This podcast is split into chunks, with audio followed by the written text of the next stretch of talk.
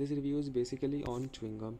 There are various myths on chewing gum that it damages your teeth, but chewing gum can boost your mood and alertness while combating stress. This according to several recent studies, including one 2009 effort from Australian UK researchers.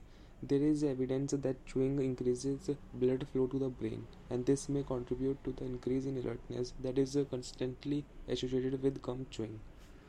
In terms of gum's mood elevating anti-stress power, one socialist says chewing the stuff seems to reduce your level of the stress hormone cortisol. but exactly how gums pull all of this off is still a bit of mystery.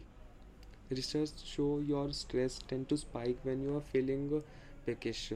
Chewing gum may temporarily turn off some of your brain's stress elevating, but when it comes to gum and your diet, things get tricky. While some people swear gum helped them cut back on snacks and at mealtime, chewing certain flavor of gum at the wrong time may be problematic for people hoping to eat healthier. According to a study from University at Buffalo, those who chomped on mint gum before eating were less inclined to reach for healthy stuff like fruit, though their enthusiasm for junky food like potato chips was undiminished. Bat studies author but jokingly referred to this as brushing your teeth before eating fruit effect. It explained for some people mint makes fruit taste awful. Temple's experim- uh, exper- experiments also showed people who chewed gum frequently ate fewer meals than non-chewer, but tended to load up on calories when they died. When they died, while many interpreted as this as a proof that gum isn't effective diet aid.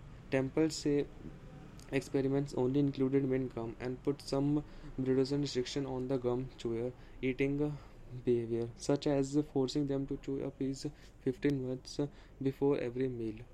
Another study, this one from University of Iceland, had people chewing gum throughout the morning hours. Those people ended up swallowing 67 fewer calories at lunchtime compared to their midday meal on a day when they didn't chewing gum.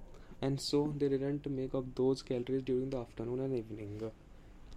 I would say avoid mint gum just before meal time because he would if we found it encourages lower consumption of fruit and vegetable. But in terms of replacing snacks with gum that could be beneficial she it adds that there are still lots of open questions our research didn't answer but it definitely helps you. This is a review on chewing gum